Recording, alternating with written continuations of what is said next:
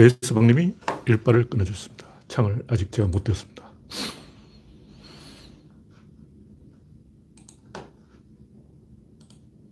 네, 벌써 창이 떴군요. 현재 한 명 시청 중.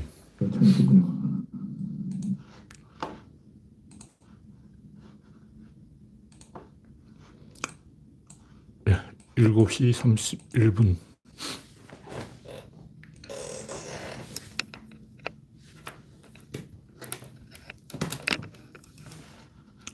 좀 이제 해가 길어지니까 참여자 숫자가 조금 줄었습니다. 출, 사람들이 퇴근 시간이 늦어진 것 같아요. 아직 사람들이 지하철 타고 이동 중이라서 시청률이 조금 생방송 시청률이 내려갔어요. 네, YK1님 반갑습니다.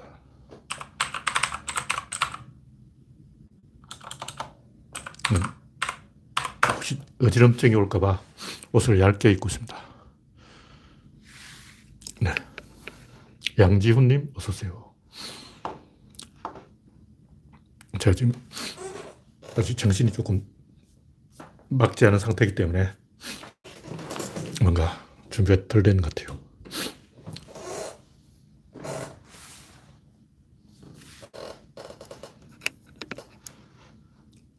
현재 7명 시청 중. 32분이 되었기 때문에 아직 숫자가 모자라지만 나중에 보라고 생각하고 네. 김연희님 반갑습니다.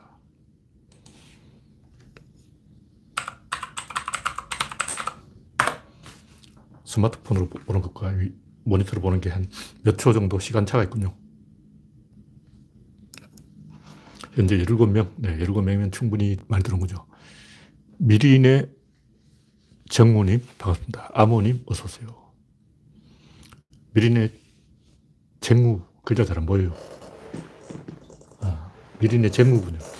노안이 와서 너무 작게 보여요. 모니터로 설정을 좀 키워야 돼. 네. 정미광님, 차코노미님, 이영수님, 어서오세요. 네, 이제 22명, 22명이면 진행해도 됐죠. 네. 7시 33분, 4월 28일. 예. 자이난 4월이 며칠 안 남았군요. 구독자 1950에서 딱 정체되어 있습니다. 여러분의 구독과 좋아요는 큰 힘이 됩니다. 네, 군호님, 이영수님, 반갑습니다. 현재 23명. 첫 번째 국기는 양산사저 포기하는 게 맞다. 윤용희님, 반갑습니다. 이 양산사저 문제가 이게 굉장히 골치 아픈 문제예요. 양산이라면 노무현 대통령이 이 고향 독립 때문에 다 환영할 걸로 생각하고 그렇게 의사를 정했겠지만 제가 봤을 때 네, 차코노미님, 이태원 호구사님 반갑습니다. 왜 문제가 되냐면 이명박근혜가 감옥에 있잖아요. 저쪽에서는 복수한다고 그러고 있는데 이 이명박근혜, 이재용 세 사람을 석방해달라는 게 저쪽에 지금 탄원서를 계속 올리고 있는 거거든요. 이 상황에서 만약 그 문재인 대통령이 양산 사저로 내려가면 양반들이 사저로 다 몰려와서 데모할 거라고요. 무슨 얘기냐면 이명박근혜가 구속되어 있는 한 이 문재인 대통령이 양산 사저로 내려가서 편하게 있지는 못합니다. 차라리 해외로 나가야 돼요. 물론 이제 문재인 대통령이 편하려면 사면해버리면 되죠. 두 사람 사면해버리면 어, 그 사람들도 문재인 대통령을 안 건드릴 거 아니야. 왜냐하면 사면했는데 또 사저로 몰려와서 난리 치면 또 구속시키면 되지. 트러블 다 나와. 최근은 이 쿠데타 계획까지 그 김무성이 그걸 인정을 해버렸어요. 박근혜가 쿠데타를 시도했다. 친위 쿠데타죠. 계엄을 시도한 거예요. 그러니까 추가로 이제 구속, 이거는 사형이야, 사형. 어. 박근혜 쿠데타 계획이 이 문, 김무성이 다 폭로했기 때문에 하여튼 이 양산 사정 문제는 이게 심각하게 받아들여야 돼요. 전직 대통령 두 명을 구속시켜놓고 편안하게 막 어, 탱자탱자 놀고 막 그거 불가능해요. 굉장히 힘든 일이야. 현실이 그런 거예요. 전쟁이야, 전쟁. 우리가 안이하게 생각하고 뭐 저쪽에서 법을 어겼으니까 구속시키면 되지. 이게 아니야. 정치라는 건 그렇게 안, 해, 안 해요. 어, 조국이 무슨 죄가 있어서 그렇게 됐어요? 없는 죄 만들어내는 거야. 이 생각을 해봐야 돼요. 노무현 대통령이 검사와의 대화를 한다니까 그쪽에서 바로 노무현을 구속시킬 수 있다. 이렇게 어, 평검사들이 난리를 친 거 아니에요. 그래서 막가자는 거죠. 이렇게 말이 나온 거예요. 너희 비리를 내가 알고 있다. 옛날에는 국정원을 시켜서 조졌잖아. 박근혜도 그런 짓을 했고, 국정원에서 미리 약점을 조사해서 약점이 있는 사람을 검찰 종전을 시켜요. 그래서 대들면 국정원에서 바로 조져버려요. 근데 지금은 이제 국정원이 정치에 개입을 안 하다 보니까 우리 쪽에서 카드가 없는 거예요. 그래서 제가 볼 때 지금 현재 이 상황에서 이명박근혜가 구속되어 있는 상태에서 양산사주로 문재인 대통령이 내려간다는 것은 불가능합니다. 매일 그쪽에서 대모할 거예요, 그놈들이. 난리칠 거예요. 그래서 저쪽에서 3일 해줄 수는 없으니까 양 산사주는 포기하는 게 맞다. 가덕공항도 이 나가리 된 판에 저쪽에서 호락호락 쉽게 넘어갈 상황이 아니에요. 지금 그쪽 동네 사람들은 뭔가 선물을 달라 이거죠. 뭔가 피해를 보니까 뭐 차가 막히고 개수, 개수작이고 중요한 것은 이게 이슈가 돼버리면 그 아방궁이든 사실이 아니든 그게 중요한 게 아니에요. 홍준표가 아방궁이라고 해서 아, 아방궁이구나 하고 공개할 사람 없어. 좌표 찍어준 거야. 좌표 찍기라고. 많은 사람들이 이게 아방궁이냐 현재 가봤냐 봉화마을 가봐 무슨 아방궁이 이렇게 지붕이 낮아 땅으로 꺼져가려고 그래 건물이 아니 땅속으로 들어가려고 그래 이렇게 낮은 건물 봤어? 아방궁이 아니야. 이 말은 의미가 없다고. 홍준표는 그냥 좌표를 찍은데 좌표 찍히지. 좌표를 찍는데 무슨 아방궁이고 안궁이 아니고 이거 아무런 의미가 없는 거예요. 그래서 이게 한번 이제 좌표를 찍어버린 거예요 그 사람들이. 그 양산 사는 주민들이 우리 동네 오지 마라 하고 좌표를 찍어버렸다고. 앞으로 시위는 여기서 해라 이 말이야. 그러니까 왜 어, 광화문 광장에서 촛불 드나 양산에 와서 촛불 들지? 이, 이거라고 정권 바뀔 때까지 무조건 양산에 와서 데모하라. 이렇게 좌, 표를 찍어버린 거예요. 끝났어, 이제. 제가 때. 이 작은 사안이 아니기 때문에. 원래 또 꼴통들이 이런 것도 좋아해요. 딱 걸렸다 그러고 막 신나게 버스 타고 기차 타고 내려가가지고 그지 데모할 거라고. 그래서 좌표 찍기 조심해야 돼요. 좌표 찍어서 이미 한번 찍히면 끝나는 거야. 차라리 문재인 대통령 해외로 나가버리는 게 더 좋을 것 같아. 왜냐면 이명박근혜 구속돼 있기 때문에. 저쪽도 뭔가 근거가 있는 거예요. 그게 옳고 안 따져요. 그냥 대칭 행동. 대칭은 네가 이러면 난 이런다. 이게. 네가 우리 대통령을 구속시키니까 나는 널 죽인다. 이렇게 나온다고. 그게 정치예요. 정치는 인간의 본능이기 때문에 말로 쓸, 뭐, 진중권이 또 이준석이 가르친다고 네가 뭘 몰라서 그런데 공부를 해라. 내가 옛날부터 널 좋게 봐는 개수작하고 있네. 어떻게 이준석 같은 쓰레기를 좋게 볼 수가 있나. 토나온다, 토나와. 이준석 그 얼굴 한번 보라고. 어디가 술 얻어 처먹고 다녀 살찐 거 봐. 똥배 나온 거 봐. 어. 어휴. 그런 인간을 좋게 보라는 것은 상상도 할 수 없지. 말로 따지면 의미가 없어요. 이 본능이야. 정치는 본능이에요. 네, 신동희님, 서현님 반갑습니다. 42명. 네. 오늘 그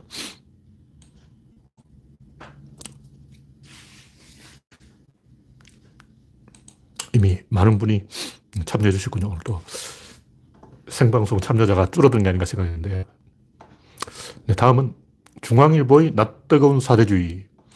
하여튼 이, 이 양반들이 웃긴 게 미국 백신 풀겠다 12시간 전 백신 봉쇄 미국 때린 문재인 머석. 문재인 아니고 문만 그러죠. 이 양반들이 보면 이명박근혜 때는 이 대통령, 뭐 박 대통령 이렇게 하다가 노무현 대통령하고 문재인한테 딱한 글자, 그것도 한, 한 글도 안 써, 한문으로 노문 이렇게 한 글자를 딱 써서 조진다고. 여기에 보면 심리가 딱 드러나 있는 거예요. 자기 속마음을 이렇게 드러내는 거죠. 그러니까, 이런, 무슨 이런 개떡 같은 기사 제목이냐고. 그걸 긍정적으로 해석해서 문재인이 한마디 하니까 바이든이 은멸 주고 하고 바로 백신을 갖다 바치는구나. 이렇게 해석해야지. 그 정반대로 해석하고 있다고. 어휴. 이 뼛속까지 사대주의 노예근성인데 이거 신문기사 읽어보는 독자들은 쪽팔리지 않냐. 어떻게 이런 걸 읽어보고 있냐. 와, 화딱지나, 화딱지나. 이런 이 저급한 노예들하고 같은 하늘을 아래서 밥 먹고 살아야 되냐. 노예 노릇하는 건 좋은데 저 다른 나라 가서 하라고. 한국에서 노예 행동하지 마. 네. 다음 곡지는 공산주의는 거짓말이다. 공산주의뿐만 아니라 다 거짓말이에요. 중국 비판한 작품이 이번에 그 아카데미에서 상을 싹쓸했는데 오스카 삼관왕 감독이 클레이 자오라는 사람인데 이 양반이 중국계 중국 국적을 갖고 있대. 아직 중국이지. 미국에서 작품 활동을 하는가 본데 국적이 중국이니까 노매드랜드라는 영화로 상을 싹쓸했는데 작품상, 감독상, 여우주연상. 근데 중국 뉴스는 안 나온다는 거예요.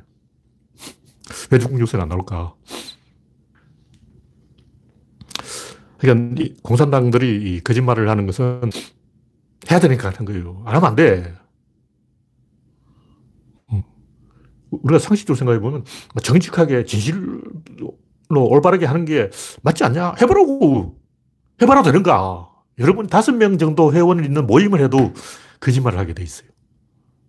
아니야. 여러분이 그냥 엄마, 아빠야. 근데 형제가 삼형제가 있어. 이미 거짓말을 하고 있어. 너는 형아니까 참아야지. 그러고 넌 동생이니까 참아야지 하고 막 거짓말 하는 거야. 어. 부모가 돼보라고. 애들 세 명이 있어. 그 삼형제가 막 서로 엄마한테 고자질 한다고, 아빠한테 고자질 한다고. 그러면 엄마, 아빠는 적당히 둘러대야 돼요. 진실을 말하면 이 시스템이 안 돌아가. 뭐 성경에는 거짓 증언하지 마라 이렇게 말이 나오지만 실제로 그렇게 하기 힘들어요.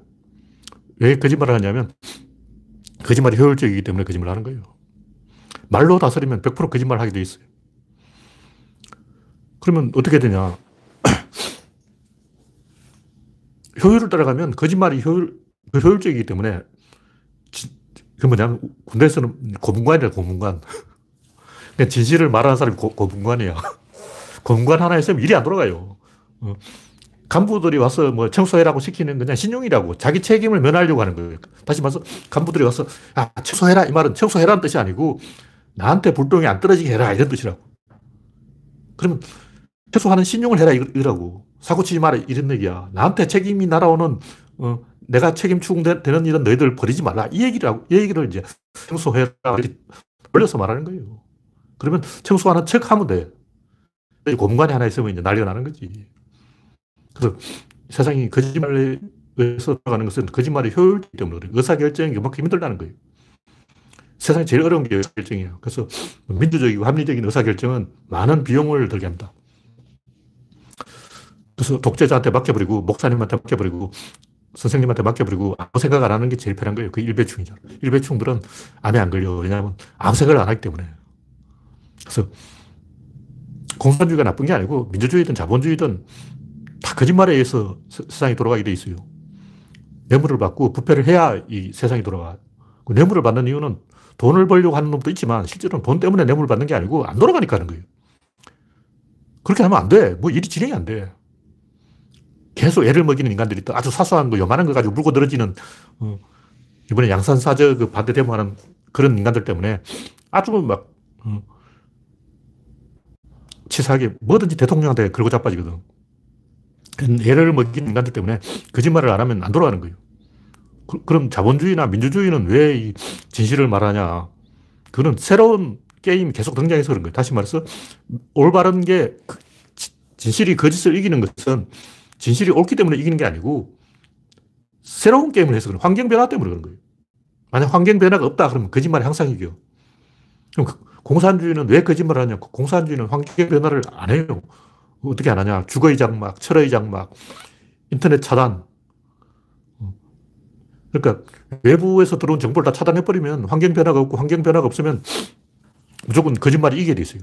그 거짓말을 해야 나라가 좀 돌아가고 행정이 좀 돌아가고 뭔가 이게 문제가 해결되는 거예요. 그 거짓말 안 하고 정직하게 말해버리면 막 큰 놈이나 작은 놈이나 다 엄마, 형이 뭐, 뭘 했어요 하고 고자질하고 막 형은 또 동생이 뭘 잘못하다 고자질하고 막 결론이 안 나, 결론이 안 나. 싸울 동안 머리 쥐어뜯고 싸운다고. 그래서 이 거짓말 하게 되는 거예요. 반드시 거짓말 하게 된다. 검찰이든 뭐든 다 거짓말이지. 그럼 어떻게 되냐? 환경을 변화시켜야 되고 새로운 게임을 계속 투입해야 돼요. 그래서 이 세상이 진보하는 것은 사람들이 바른 말을 했기 때문이 아니고 상호작용을 정대시켜 왔기 때문에 그런 거예요. 그래서 유럽이 발전한 이유는 유럽이 거짓말을 안 하고 정직해서 그런 게 아니고 유럽은 굉장히 나라들이 많으니까 거짓말 하면 계속 탈로가 나요. 왜냐면 입을 맞춰야 거짓말 하는데 유태인이 또 와서 말이 안 통한다. 왜냐면 유태인들은 영어를 모르잖아. 게다가 옆에 또 독일인 또 와 있어. 프랑스인이 와 있어. 아일랜드인이 와 있어. 그러니까 오스트리아는 민족이 18개야. 18개 민족이 있는데 18개의 언어가 있다고. 그 대화가 되겠냐고. 그러니까 속이려고 해도 거짓말 하려고 해도 말이 안 통해서 거짓말 하려면 18개 국어를 해야 돼. 어, 독일의, 오스트리아의 민족이 18개니까 18개 언어를 모르면 거짓말을 할 수가 없는 거예요. 그래서 거짓말을 못 하는 거예요. 왜냐하면 상호작용이 정돼버려서 그런 거예요. 그래서 열린 정치를 해야 된다. 진실이 올바른 정치가 따로 있는 게 아니고 열린 정치.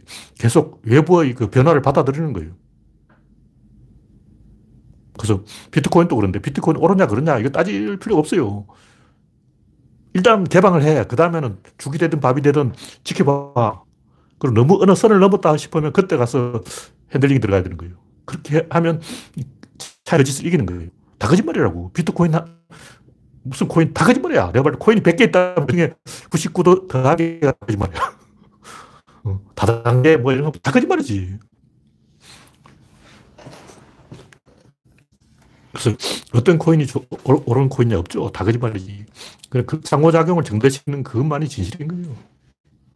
그래서 유시민처럼 코인은 사기다. 뭐 이런 식으로 뭐 억지로 억누르는 것은 세월이 흐르면 유시민이 뭐 나쁜 생각을 가지고 그렇게 한 건 아닌데 거짓말이 되어버린 거예요. 유시민 딱 생각해보니까 이거, 뭐, 이거 뭔가 브레이크를 걸어야 되겠다. 놔두면 안 되겠다. 근데 지금 세월이 흘러고 보니까 비트코인 가격이 폭등을 해버리니까 아, 유시민 말은 거짓말이다. 이렇게 되어버린 거예요. 그래서 결국 우리는 개방을 하고 열린 정치를 하고 상호작용을 정대시켜서 이 자연의 순리에 맡겨야 돼요. 그리고 선을 넘으면 개입을 해야 돼. 정부에서 그냥 가만 놔두면 안 됩니다. 다친 지역에서는 100% 거짓말이 항상 이기기 때문에 거짓말이 더 효율적이기 때문에 거짓말 할 수밖에 없다. 그래서 민주주의는 철저하게 개방으로 가야 돼요. 근데 우리나라가 민주주의 잘 안 되고 있는 이유도 개방하려도 옆에 뭐 개방할 나라가 없어. 어디에 개방하냐? 북한에 개방하냐? 중국에 개방하냐? 어. 중국이 개방해버리면 13억이 밀고 들어올 거 아니야. 북한에 개, 방해버리면 2천만이 남아할 거 아니야. 어쩔 거냐고. 개방할 나라가 없어. 그래서 개방하고 싶어도 못하는 거예요. 그럴수록 우리는 더 개방을 추구해야 된다. 다친 쇄국주의 하면 안 돼요. 그러면 거짓말 이겨요. 네. 다음 곡지는 아르메니아 학살의 진실.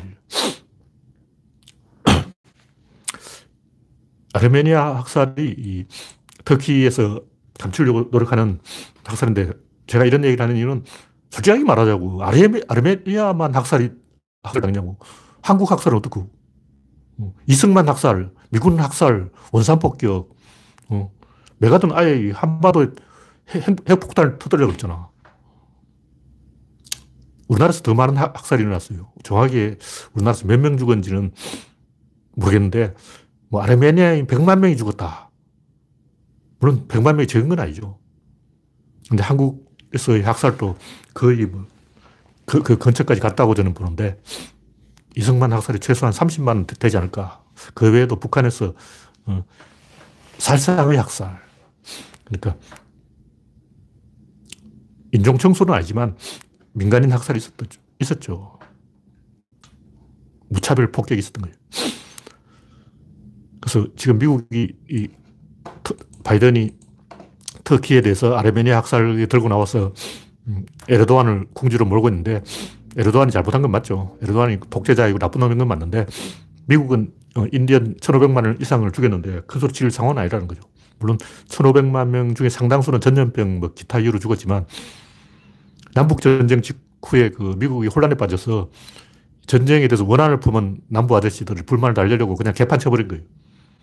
저 남부 어, 폐잔병들이 불따고 나서 지금 에펠라치아 산맥에 들어가서 지금 빨치산을 하려고 하고 있어. 걔들한테, 야, 너 거기서 빨치산 하지 말고 서부로 가. 인디안을 죽여. 덜소를 죽여. 그래서 인디안 학살한 진짜 이유는 그 불만을 품은 남부의 빨치산 세력, 이 사람들을 소탕하기 위해서 그냥 서쪽을 열어버린 거예요. 저쪽으로 가, 저리 가, 저리 가. 쫓아버린 거죠. 그래서 학살이 일어난 거예요. 또 이제 뭐 그 골드러시가 터졌다고 거짓말 해가지고 하여간 이 아르메니아 학살이 왜 일어나냐면 일단 아르메니아인들이 먼저 50만 명의 그 투르크인을 죽였어요.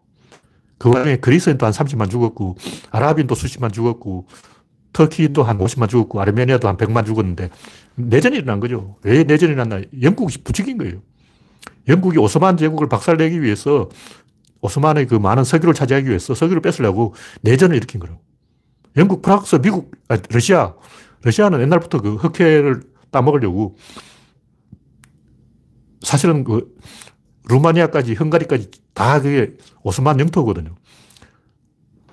오스만 영토를 계속 이제 러시아가 따먹고 있었는데 러시아가 결정적으로 오스만에 한 방 먹이려고 아르메니아인들 기독교도를 선동해서 무슬림하고 싸우라 그런 거예요. 근데 원래 이 오스만 제국 안에서 이 유대인, 기독교인, 무슬림 이 세 인종이 평등하게 평화롭게 잘 살고 있었어요. 잘 살고 있는데 영국하고 러시아가 양쪽에서 협공을 해서 내전을 일으키니까 내전이 일어나서 상방에 한 100만 죽은 거예요.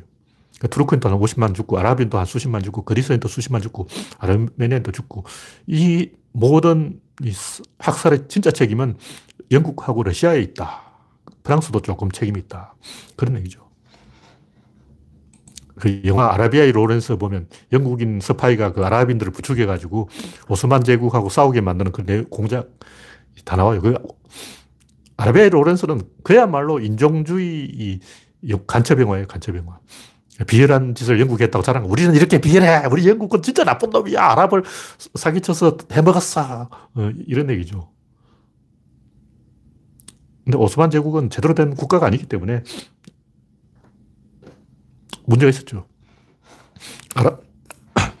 뭐, 비유하면 태평천국의 난하고 비슷한데 태평천국도 기독교가 부축해서 서방 세력이 부축해서 그런 거예요. 서방 세력이 처음에는 태평천국 편을 들다가 조금 있다 보니 어 이러다가 이 어, 새로운 어, 한족 독재국가 등장하겠다 싶어서 다시 이 청나라 편을 들었어요. 그러니까 이쪽 편 들었다 저쪽 편 들었다 양쪽 왔다 갔다 한 거야. 그래서 4천만이 죽었어. 아르메니아 요 100만 죽은 건 중국도 아니지. 중국에서 4천만 명 죽여놓고 말이야. 음, 그것부터 따져야지. 네, 이 정도로 이야기하고. 다음 곡지는 사건의 세계관. 네, 지난번에 이야기한 것은 그 구조론. 구조론 책을 다시 쓴다면 맨 앞에 와야 될 내용이 지난번에 4월 23일에 쓴 거고 어저께 쓴 것은 그 다음에 이어지는 글입니다. 세상이 구조로 되어 있다. 그러면 구조는 사건의 구조다. 이 사건을 중심으로 우리가 사고방식을 뜯어 고쳐야 된다는 거예요. 그럼 사건이 아니면 뭐냐? 사물이죠. 사물이 뭐냐? object죠. object가 뭐냐? 주체에 대해서 객체인 거예요. 주체는 뭐냐? subject죠. 내가 주체고 상대방이 객체다. 나와 대상을 일직선으로 연결하는 이것이 우리가 세상을 바라보는 관점인 거예요. 근데 나와 상대방이 공간에서 대칭을 하기 때문에 변화가 일어나면 안 돼요. 변화가 일어나면 대칭 깨져. 그러니까 우리가 세, 세상을 보는 이 object의 관점으로는 세상을 바라보면 변화를 설명할 수 없어. 변화를 따라가면 대칭이 깨져버려서 알 수가 없게 되는 거죠. 그래서 변화를 추적하려면 어떻게 되냐. 나, 자기 자신을 배제하고 대상 그 자체, 그 내부의 대칭 구조를 찾아야 된다. 나를 일단 빼고 그 관측 대상 그 안에서 음, 대칭을 찾아야 된다는 거죠. 그러면 뭐, 컵에 대해서 이야기한다면 컵 안에서 컵 자체의 어떤 대칭, 껍데기와 이 안에 오목, 겉과 속의 대칭이 있는 거죠. 담을 수 있는 구조와 그걸 담을 수 있는 구조, 안 내용물과 그 껍데기의 이런 대칭이 있다는 거죠. 반드시 그게 있어요. 그게 없으면 안 돼. 그게 없으면 조, 조절이 안 되기 때문에 그 존재 자체가 불성립이에요.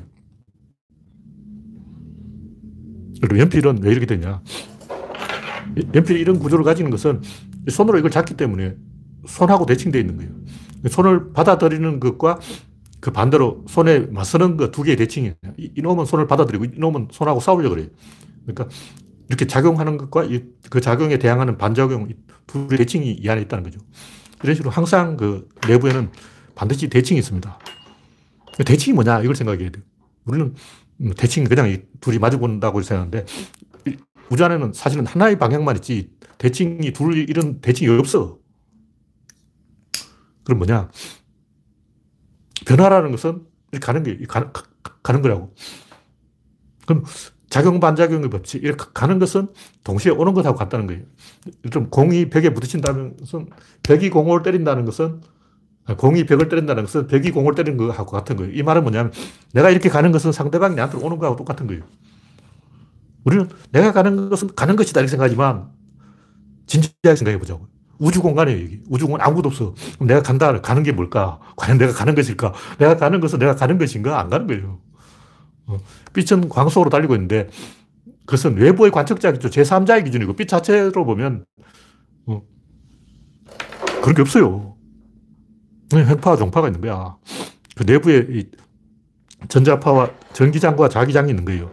그 전기장과 자기장이 둘이서 상호작용하는 거지. 그 빛이 어디 간다는 것은 우리 생각이야. 외부의 관측자 눈에는 진행하는 걸로 보이는 거예요. 근데 날아가는 야구공은 야, 자신은 그, 그 상태로 머물러 있는 거예요. 정지해 있다고. 다시 말해서 이 공이 이렇게 가, 고 있는 것은 우리 눈에 이렇게 가는 걸로 보이지만 이 공 자체는 이렇게 정지해 있는 거예요.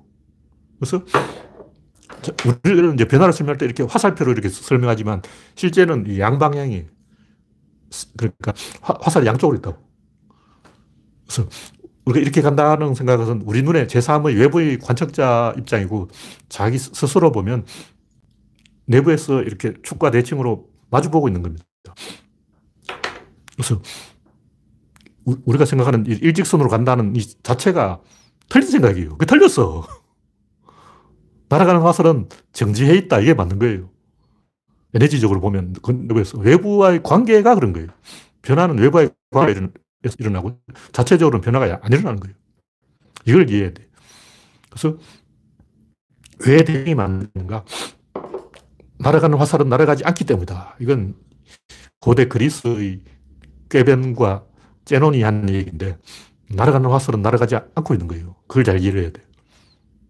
제가 고등학교 2학년 때 음, 교생 선생님한테 그 제논의 꾀변에 대해서 듣고 생각을 해봤죠. 그때 구조론의 어떤 핵심 비밀이 풀렸어. 날아가는 화살은 사실은 정지해 있다. 날아가는 것은 외부 관측자가 그렇게 본다. 그래서 그게 정지해 있기 때문에 대칭이 만들어지는 거예요.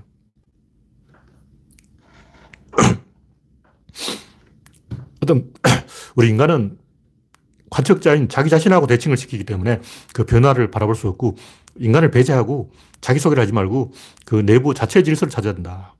그러면 이 물질이 아닌 에너지, 정이 아닌 동, 지목되는 대상이 아니라 자체의 메커니즘, 플러스가 아닌 마이너스, 귀납이 아닌 연역, 그건 완전히 다른 세계, 내 구조를 완전히 뜯어고쳐야 돼요. 왜냐하면 방향이 다르기 때문에 그런 거예요. 방향이 다르다는 건 갈수록 벌어진다는 거예요. 처음에는 뭐, 이 object로 보던, 이벤트로 보던 똑같아.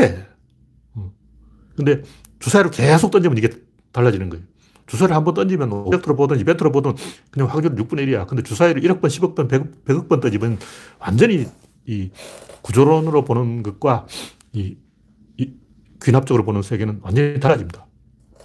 그래서 이 그냥 단순한 아주 이제 지연 말단적인 사건에서는 이 마이너스로 보든 플러스로 보든 똑같아요. 어떤 문제가 있다. 플러스로 해결할 수도 있고 마이너스로 해결할 수도 있어. 일단 흑간에서 이제 바늘을 잃어버렸다. 테슬라는 자석을 갖고 와서 찾아요. 근데 에디슨은 어떻게 찾냐? 지푸를 하나씩 드러내는 거예요. 그럼 누가 이길까요? 당연히 테슬라가 이기지. 그 과연 그럴까? 그건 바늘 이야기고, 진짜 소립자를 찾는다고 치고, 우주 공간에서 소립자 하나를 찾는다 치고, 테슬라가 어, 자석을 가져와 소립자를 못, 못 찾죠. 오히려 에디슨의 방법이 전공법이에요. 일단 병사가 한 천명이다. 손자병법일까? 오자병법일까? 손자병법이 이깁니다. 근데 병사가 백만 명이다. 백만 대군을 지휘하도 손자병법 뭐 속임수로 어, 쓰고 어, 적을 알고 나를 알고 이, 이 방법으로 될까? 천만의 말씀이에요. 백만 대군은 압도적인 전투력으로 이겨야지 속임수로 절대 못 이겨요. 그래서 무슨 얘기냐면 그 우리가 어떤 문제가 있을 때 뭔가 외부에서 뭔가를 가져오는 플러스 방법과 자기 내부에서 방해자를 제거하는 마이너스 방법이 있는데 일단 하수바둑이라고 치고 7급 바둑, 9급 바둑이 뚫 때는 뭐 꼼수라든가 이런 외부에서 뭔가를 가져오는 이게 어떤 방법이면 진짜 중국 바둑 기사들이 어떤 방법을 쓰면 바둑도 다 코로 베요. 그리고 코딱지.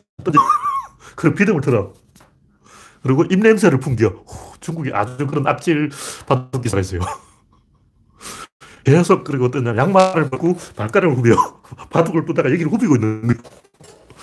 그 이런 게 플러스 방법이라고. 뭔가 세, 바둑판 바깥에 걸 자꾸 바둑판 구입하잖아. 입냄새, 비듬, 코딱지. 그리고 어떻게 하냐. 이 수시개를 가지고 수시요. 바둑을 누면서 이를 수시는 거야. 그거 다 따라 먹어. 이세들도 많이 당했는데. 이런 건 플러스 방법이에요. 근데 이런 플러스는 안 되고, 진짜 이세돌 정도 고수가 되면 마이너스를 해야 돼요. 마이너스를 한다는 건 뭐냐면, 오로지 실수로 줄이는 거예요. 뭔가 꼼수라든가 뭔가 기상천외한 수가 안, 안 먹혀요. 무조건 실수를 줄여야 된다고. 제가 이제 택견 이야기 했는데, 택견에 뭐 온갖 비기가 있다는 거야. 막 온갖 급소 공격, 뭐 희한, 그 다 가짜야. 진정한 무술의 최고는 뭘까요? 스피드예요. 그리고 눈이에요, 눈. 정확하게 보는 것과 스피드, 그 외에 다, 다 필요 없어. 그 다음에는 체력이 있는 거예요. 그 컨트롤 잘하려면 일단 줄넘기 3,000번 해야 돼. 그 다음에 3만 번을 해야 돼. 줄넘기 3만 번에 성공했다 하면 그건 권발작이 있는 거예요. 체력이 제일 중요한 거죠. 그러니까 스피드가 제일 중요한 거고, 눈이 제일 중요한 거. 그 외엔 다 필요 없다고. 온갖 뭐, 암수, 뭐, 꼼수, 급소 공격, 뭐, 눈찌르기, 뭐, 턱관절 빼기, 이게 다 실전에서는 안 먹히는 거예요. 그냥 애들 장난이죠. 뒷 골목에서는 안 먹히는 거지.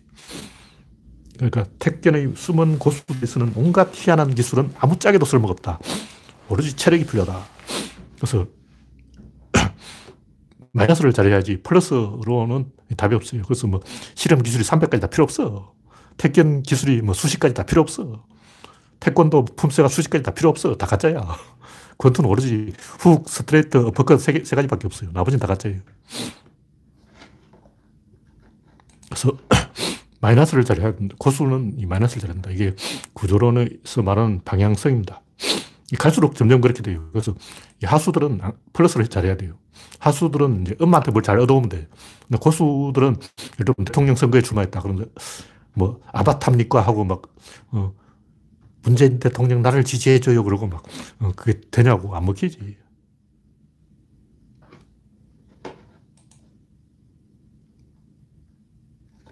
그래서 세상은 한마디로 대칭으로 되어 있는데 우리는 그 공간의 대칭은 알아도 시간의 대칭을 잘 모르는 거예요. 그래서 시간의 대칭이 인과율인데 여기서 우주의 근본 문제가 뭐냐면 시간은 과거에서 미래로 가는 거예요. 근데 우리가 어떤 추론을 할 때는 이 현재에서 과거로 가야 돼요.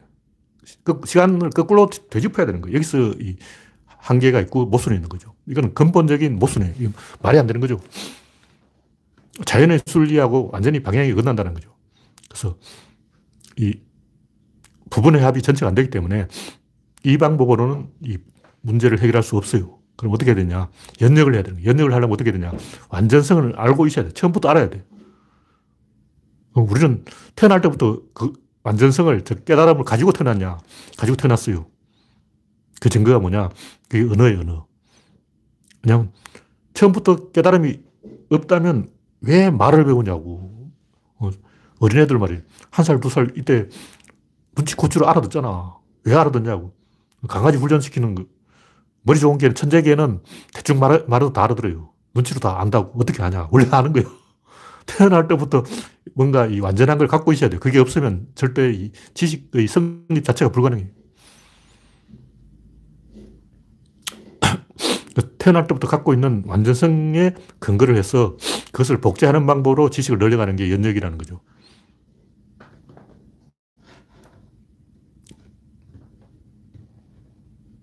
그것은 어디에 있냐면 그 자연의 의사결정 구조 안에 그게 있어요. 왜냐하면 그렇게 하지 않으면 의사결정이 일어나지 않기 때문에. 그래서 연역적으로 생각한다는 건 뭐냐면 일단 이것저것 시도해봐. 아무거나 다 해봐. 근데 우 연히 뭐가 하나 먹혀. 먹힌다 싶으면 그걸 복제하는 거예요. 그게 연역이에요. 귀납은 이제 막 분석해서 머리를 써서 아, 이거다 저거다 막 따져가지고 아는 거고 연역은 그냥 어, 일단 할 수 있는 걸 다 해보는 거야. 일론 머스크 하는 방법이 제가 볼 때 전형적으로 연역인데 이 양반은 이 과학적으로 막 생각을 해서 머리를 쥐어짜서 하는 게 아니고 일단 그 범위를 좁히는 방법을 알고 있어요. 그래서 저번에 그 일론 머스크 이야기를 좀 했지만 연역적 사고를 그 양반은 원래부터 할 수 있어. 그래서 먹, 먹히는 것과 안 먹히는 것을 처음부터 알고 있는 거예요. 근데 이제 양반이 건방이 너무 들어가지고 막 지금 난리치고 있죠. 하여튼, 이, 뭐든지 문제가 있을 때는 뭘 하나 더 가져오면 된다. 이게 플러스 사고방식이고, 문제가 있을 때는 뭘 하나를 없애면 된다. 이게 마이너스 사고방식인데, 이 하수들은 플러스를 해도 되지만, 고수들은 마이너스를 해야 된다. 그리고 어떤 일이 처음 시작되는 플러스를 해야 되는데, 가면 갈수록 점점점 이 마이너스 외에는 할 수 있는 게 없어요. 불가능해요. 예를 들면, 전쟁이 났다. 우리 편을 늘려야 돼요. 외교를 잘해야 돼. 일단 미국 끌어들이고 독일 끌어들이고 프랑스 끌어들이고 영국 끌어들이고 자기 편을 계속 끌어들이면 돼. 근데 어느 순간 더 이상 끌어들일 나라가 없어요. 왜냐하면 전 세계 나라 국적계 국가밖에 없는데 이미 다 해서 이미 이제 천하대란이 일어나서 추축국에 한 100개가 붙었고 연합군에 한 100개가 붙었어요. 더 이상 이제 나라가 없는 거야. 마지막 남은 나라가 스위스하고 터키 그리고 스페인 세 나라인데 터키는 전쟁 끝나고 이제 연합국에 가입했어요. 스위스는 끝까지 중립이고 그러니까 스페인, 스위스, 터키 세 나라 빼놓고는 다 이쪽 아니면 저쪽에 붙어버린 거예요. 그래서 어, 마이너스 할 수밖에 없어. 플러스가 불가능해지는 거예요. 그래서 예선전에는 플러스가 되지만 결성전에는 플러스가 불가능하다. 닫힌 계가 만들어지기 때문에. 그래서 우리가 세상을 어떻게 통제할 것인가. 이 세상이라는 것은 어떤 둘의 간격이라는 거죠. 어떤 이런 둘의 간격인 거예요. 이 간격을 가까이 하거나 멀리 하거나 이것을 통해서 조절하는 거예요. 이게 무슨 얘기냐면 한 개로는 존재할 수 없고 반드시 두 개로만 존재할 수 있으면 이두 개의 간격이 존재하는 거죠. 이게 존재라는 건데 이건 그냥 수학적인 포지션이고 이 둘의 간격, 관계 그 자체가 존재하는 것을 알아야 돼요. 다시 말해서 어떤 게 원자로는 원자처럼 어떤 하나가 이렇게 독립적으로 존재한다는 것은 있을 수 없다. 컵이 있으면 컵에 담는 물이 있어야 되는 거예요. 이 물이 없다면 컵도 없는 거예요. 다시 말해서 컵에 담을 내용물이 있으니까 컵이 있는 거예요. 차, 차가 있으니까 찻잔이 있는 거지. 차는 없는데 찻잔은 있다. 이건 거짓말이죠. 차가 없으면 찻잔도 없고 콜라가 없으면 콜라병도 없는 거예요. 콜라는 없어도 콜라병은 있다. 이건 거짓말이에요. 무조건 콜라가 있으면 콜라병이 있는 거야. 차가 있으면 찻잔이 있는 거야. 자동차는 없어도 핸들이 있다. 이건 거짓말이죠. 반드시 둘은 동시에 발생하고 동시에 사라지는 거예요. 그럼 최후의 마지막의 어떤 하나가 남는 게 어떻게 될까? 그건 없습니다. 바둑을 두든 뭘 하든 보면 마지막엔 둘다 같이 없어지는 게 있어요. 이쪽이 죽으면 저쪽도 없어져 버린 거예요. 그래서 최후의 하나는 이런 어디냐면 다른 어떤 것에 붙어 있어. 그냥 독립적으로 있는 게 아니고 집합과 원소의 관계로 붙어 있는 거예요. 그래서 마지막 한 개는 그냥 이렇게 독립이 안 됩니다. 이렇게 딱 떼낼 수가 없어. 떼내려고 하는 순간 이게 뿅 하고 사라져 버려요. 세상이 그런 원리로 되어 있다는 것을 우리가 알 필요가 있다. 그래서 어떻게 되냐. 그 간격을 잘 조절하면 된다. 남자와 여자의 다름을 인정하고 그 간격을 조절하자. 뭐, 진보든 보수든, 음, 젊은이든, 꼰대들이든 간격으로 해, 결해야지 둘 중에 하나를 선택할 문제 아니에요. 무슨 얘기냐면 요즘은 또 젊은이는 항상 옳다. 배북에 막 그런 얘기 나오는 옳기는 뭐가 오라. 뭐 솔직히 얘기해. 뭐가 옳아. 그냥 옳은 걸로 쓰자. 이런 얘기죠. 젊은이가 옳은 게 아니고, 젊은이가 옳다고 말해주는 게 문제를 해결할 확률을 약간 더 높인다. 뭐 이런, 이렇게 이야기하죠. 솔직히 말하면 20대들이 투표를 잘못한 게 맞아요. 근데 20대를 욕해봤자 답이 안 나온다는 얘기죠. 젊은이가 옳은 게 아니고, 젊은이가 옳지 않은데, 그 옳게 인도할 방법이 우리한테 없다. 이렇게 말해죠. 그래서 결국 이 문제를 해결하려면 젊은이와 기성세대의 간격을 좁히자 이렇게 해결해야지. 이둘 사이에 방해자를 제거해서 해결해야지. 그냥 젊은이가 옳길 모르라. 그렇다는 얘기죠. 네. 오늘은 별로 이 뉴스가 없었기 때문에 이 정도로 이야기하겠습니다. 네. 참여해주신 76명 여러분 수고하셨습니다. 감사합니다. 다음 방송은 토요일에 있겠습니다 수고했습니다.